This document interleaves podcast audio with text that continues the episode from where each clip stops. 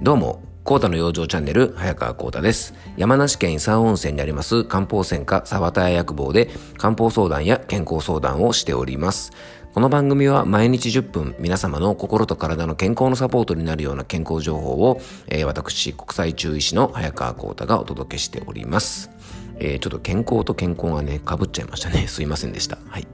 えー、っとですね、前回から、あの、多汗症、ね、あの、汗をたくさんかきすぎてしまう。ね、で、汗が出だすと止まらないといったような多汗症についてちょっとお伝えしております。で、多汗症というとですね、まあ皆さんね、まあいろんな対策とかいろいろ考えたりされてると思うんですが、あの、今更なんですが、えっと、多汗症ってね、えっと、まあ、あの症状別でいろいろ漢方だと対策を考えたりとかお薬を選んだりするので、えー、病名だけでですねぜひあの薬を選んだりしないでほしいなと思ってます、えー、多汗症の漢方というとですね、まあ、皆さん検索とかすればね今いろいろすぐ出てくるので、えー、調べた方もいるかもしれませんがえっとですね多汗症漢方とかで調べるとですね補中液気糖とかですね防衛奥義糖って言われるような漢方薬がよく出てきます。で、これは実際ですね、えっ、ー、と、医療用の津村の、えー、津村さんのですね、漢方薬には、あの、効能学としてね、あの、多汗症というのが入ってるわけですね。で、これね、どういう方の多汗症に使うかというと、えー、前回もちょっとご紹介した元気不足、あの、元気不足で、えー、汗が出だすと止めることができないような、汗が漏れ出してしまうような方に、えー、使う、ね、あの、使える、そういった方の一部に使える漢方薬なんですね。なので、えっと、補中液気糖は、えっと、補気薬といってね、元気を補うもの、気を補うものなので、気を補って汗が出だしたら出過ぎないようにちょっと整えたりするもの。で、防衛扇糖というのもですね、えっとね、気を補って、えっと、汗の出過ぎをちょっと抑えながら、で、体の中の余計な水をですね、出しやすくしてくれるってものなので、えー、全然そうじゃない方が使ってもですね、まあ本当100害あって一理なしというやつで、えー、ただね、効能書きに多汗症って書いてあるからからといってこういうものを使ってもですね本当にあの効果が全く出ませんのでこれはね、あの、多汗症だけに限ったことではないんですが、ぜひ、あの、漢方をね、あの、興味ある方、まあ、自分で勉強したりとか、あの、漢方薬飲んでみたいな、なんて方はですね、あの、間違っても病名とかですね、パッケージに書いてある、あの、症状だけで漢方薬を選ばないように、あの、ぜひご注意ください。これはですね、毎回のようにあのお伝えしてね、ちょっとしつこいかもしれませんが、でもね、そのぐらい、あの、すごく大事なことなので、でせっかくあの漢方とか飲んでね、あの何か体調を整えようっていうふうにね、あの考えていらっしゃるんだったら、あの、そこの選び方というのが非常に大事で、そこでね、選び方を間違えてしまったがために、あの、漢方ってね、あんまり効果なかったなとか、えー、漢方とかね、中医学をちょっと嫌いになってしまうとですね、とても残念。あの、皆さんがね、体調を良くするチャンスを逃してしまうことにもなりますので、えー、ぜひですね、そこをご注意いただきたいなというふうに思います。で、前回はですね、多汗症対策として、えー、いわゆるですね、水分、あの飲みすぎとか食べすぎとか、まあ、要はね、ちょっとお相撲さんを例えに出して昨日はご紹介しましたが、えー、体の中に余計なものが溜め込んでいてですね、ちょっと動くとすぐ汗が出てしまうような、えー、湿熱とか単湿のね、えっ、ー、と、そういうね、過剰、水分過剰タイプの多汗症の方のお話。そしてもう一つが先ほどもちょっと出てきましたが、体の元気が不足して汗が出ると漏れ出してしまう、止める力が不足して、えー、出続けてしまうというですね、元気不足の気虚タイプなんていうのをちょっとご紹介しました。で、今回はですね、えっと、残りの2つをちょっとご紹介したいなというふうに思います。で、まず最初がですね、冷ます力が不足して汗が出て、出過ぎてしまうですね、イントタイプというやつですね。えーと、まず最初はですね熱が熱をね体の中でうまく冷ますことができなくて汗が出ちゃう、えー、これはね中医学的には陰虚なんて言われるタイプなんですが、えー、ちょっとねこう漢方的な考え方なので4つねあの昨日から続けてご紹介する中では一番分かりにくいのかもしれません。えー、こういうタイプの方はですね実はね更年期で、えー、多汗症になる方に結構多いタイプなんですね。えー、汗かきのように見えないような方でもですね、ホットフラッシュと言われるような変なほてりとかのぼせの症状を伴って汗が止まらないようなのは、えー、こういうタイプの方が多いですね。で、結構多いのがですね、例えば顔とか手とかね、足だけは熱いんですけども、体の内側とかですね、お腹とか太ももとか、そういう体の中心部分は冷えている。ね、要は下半身とかは冷えてるんですが、上半身だけ熱いといったようなですね、よくかき混ぜてないお風呂みたいな状態ですね。えー、本当は体が冷えてるんですが、下が冷えてるだけに、上にですね、しっかりと、えー、っと、その冷ます力がいかなくて、上の方が熱くなってしまって、えー、汗がやたらと出てしまうというような方ですね。えそういう方なんかも結構いらっしゃいます。うん。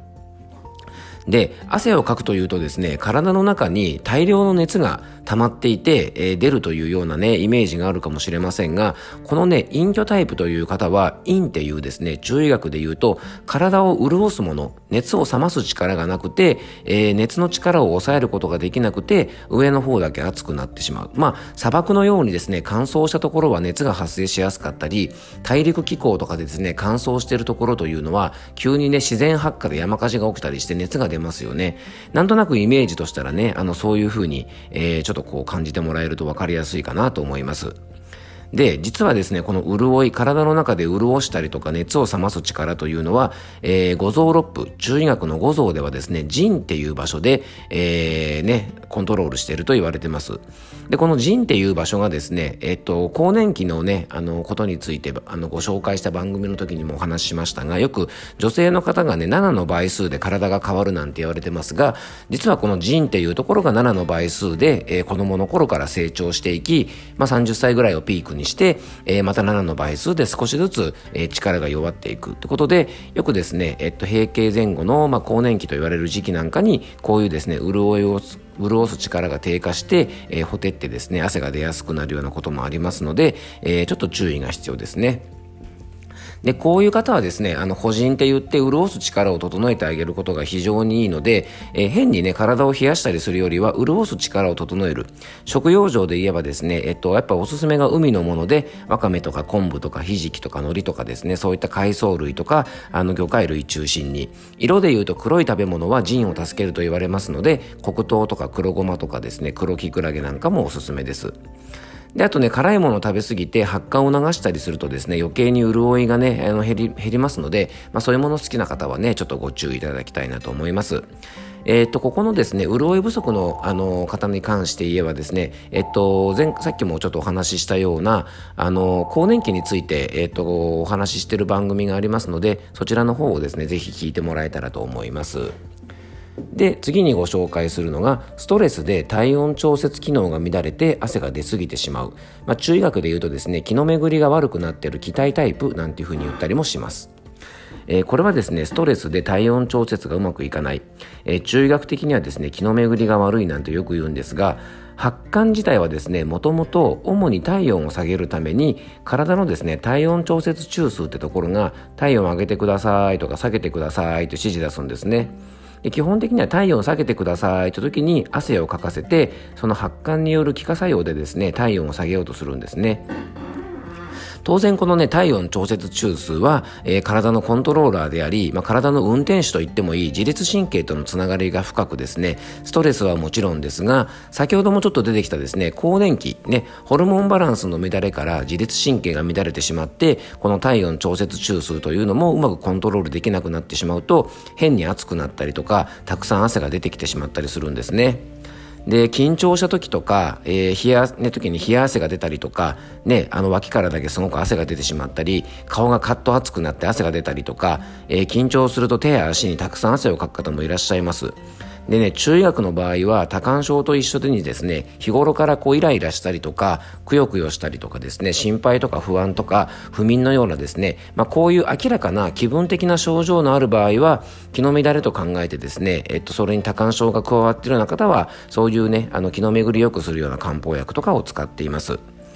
で、えっとね、こういうね、気分的な症状、イライラとかくよくよとかがなくても、えー、多汗症に加えてですね、普段から胃の調子が悪いとか、お通じが悪いとか、女性の方だと月経前になると胸とか脇が張るような痛みがあるとか、日頃から肩こりが強いとか、頭痛とか生理痛などがある場合は、えー、気の巡りが悪くなっている可能性もあるので、まあそういったところのケアを少ししてあげるといいかもしれません。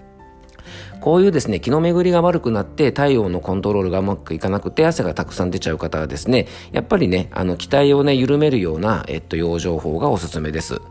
えー、やっぱりですね、怒りというのがですね、一番体の中で熱を作るので、ちょっとイライラしやすい方とかですね、気分が落ち着かない方はやっぱり深呼吸が一番です。よく怒りのピークは6秒程度って言われますので、もうカットしたら深呼吸。汗がたくさん出てきてね、なんかこう、あの、困ってしまったら、まあ、深呼吸って形で、えー、ぜひですね、ちょっと気分を落ち着けるようなこの深呼吸、ね、よく、あの、おすすめの方法は、4秒吸って、鼻から4秒吸って、で、口から8秒ぐらいかけてゆっくり吐く。まあ、1対2の呼吸法なんかがね、やっぱりおすすめなので、そういう深呼吸とかですね。あとは、運動とかはで、あの、やっぱりこう、ゆっくりするのがおすすめですよね。ゆっくりウォーキングしたり、ゆっくりヨガをしたり、ゆっくりストレッチしたり、ね、こうゆっくりすると体がリラックスしますので、えー、こういう気の巡り整えてくれます。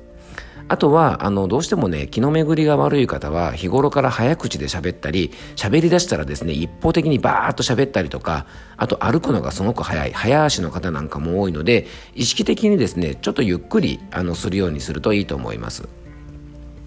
で食用上はですね、まあ、香りのいいものこの辺はねストレスのお話しする時にいつも出てきますがあの香味野菜とかハーブとかね薬味とか香りのいいものとかですねハーブティーとか活用しながら、えー、気の巡りを良くしてくれあげるといいんじゃないかなというふうに思います。で、えっと、前回と今回とですね、2回に分けて多汗症についてお話ししましたが、汗がたくさん出過ぎてしまうのには、やっぱ必ずなんかね、理由があると思います。えー、生活習慣、あとね、その生活の環境とか、自分の体調とか含めて、一度ですね、よく見つめ直していただくといいんじゃないかなと思います。えー、汗はですね、僕たち人間が、えー、体温を調節したりするために備わっているとっても大事な機能なので、その機能がですね、しっかり活用して、えー、元気にですね、また美しく生活できるように、ぜひ体の調子を整えていただければと思います。え今日も聞いていただいてありがとうございました。どうぞ素敵な一日をお過ごしください。